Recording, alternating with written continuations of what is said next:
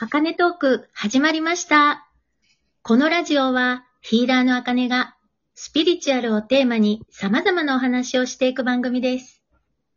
今日はマヤ歴というものを使ったスピリチュアルカウンセラーとして活動を始めたばかりのゆずかさんとおしゃべりしていきたいと思います。ゆずかさん、どうぞよろしくお願いします。こんにちは。皆さん、はじめまして、ゆずかと申します。今回、あかねさんにこのような機会を作っていただきましたので、今日は一人でも多くの方にマヤ歴というものを知ってもらえたら嬉しいですし、あかねさんと私のおしゃべりを楽しんでもらえたらと思います。よろしくお願いします。ゆずかさんのことをいろいろ質問していこうと思うんですけれども、その前にまず、先日ゆずかさんに、私、あかねのマヤ歴鑑定をしてもらったんです。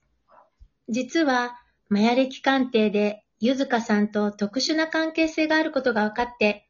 それでこの出会いを機に、何か二人でできたらいいなっていうことで、今回二人でトークしましょうっていうことになったんですよね。そうなんですよね。あかねさんを鑑定していて、一番大喜びしたのは私かもしれません。まさか鑑定人数5人目で鏡の無効金に当たる方に出会えるとは、マヤ歴を学んでいる時に、ベテランの鑑定士さんでもなかなか出会わないと聞いていましたので、まさかと思い、間違っていないか何度も見直しましたよ。嬉しさのあまり、私にマヤ歴を教えてくださった先生に報告したら、かなり驚かれていまして、宇宙からサポートされているんですね、とのお言葉をいただいたんですよ。ゆずかさん、ワンちゃんも興奮してますね。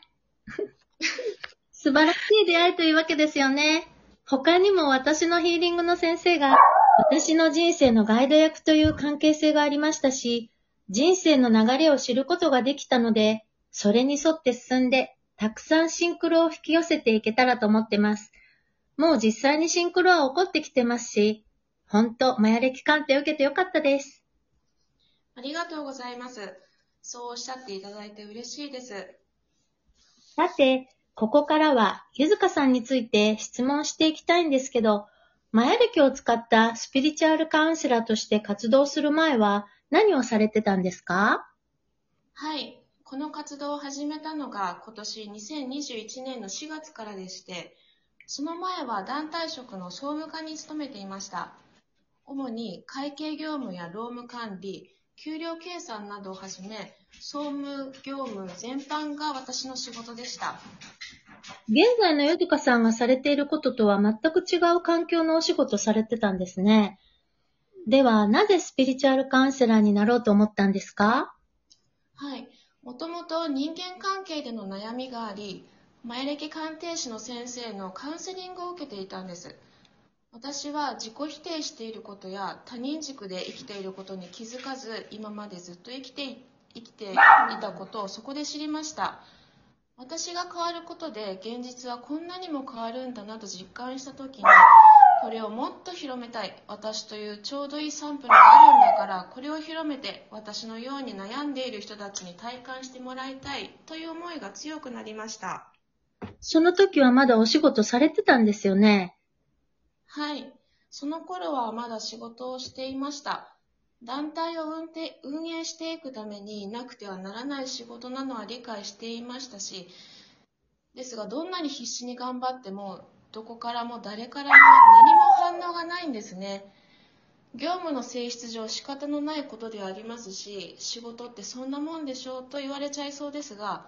私は日常がとってもつまらないものにだんだんと感じるようになったんです。もちろん安定した仕事でしたので、そこは感謝していましたが、ふと、ある日、この職場で60歳の私が働いているのを想像したらゾッとして、ここじゃないって感じました。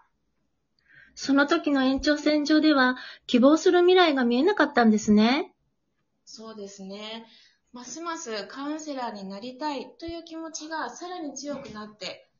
マヤレケカウンセラーの講座と同時にチャネリングの講座を受け始めました。そして、チャネリングの講座を受講中に仕事を辞める決心をし、今に至るという感じです。今年の6月にチャネリング講座の受講が終了したばかりの超新人スピリチュアルカウンセラーですので、日々試行錯誤しながら精進してまいります。ゆずかさん自身が苦しい辛い経験の中、メアリキカウンセリングを受けたことで、たくさんの気づきを得て、見えている現実が良い方向へ変わってきたんですね。どんな経験も無駄ではないですね。ほんとその通りです。辛い経験がなければ、マヤ歴やチャネリングを学ぶこともなかったし、あかねさんと出会うこともなかったし、ここで自分のことをお話しすることもなかったんですから。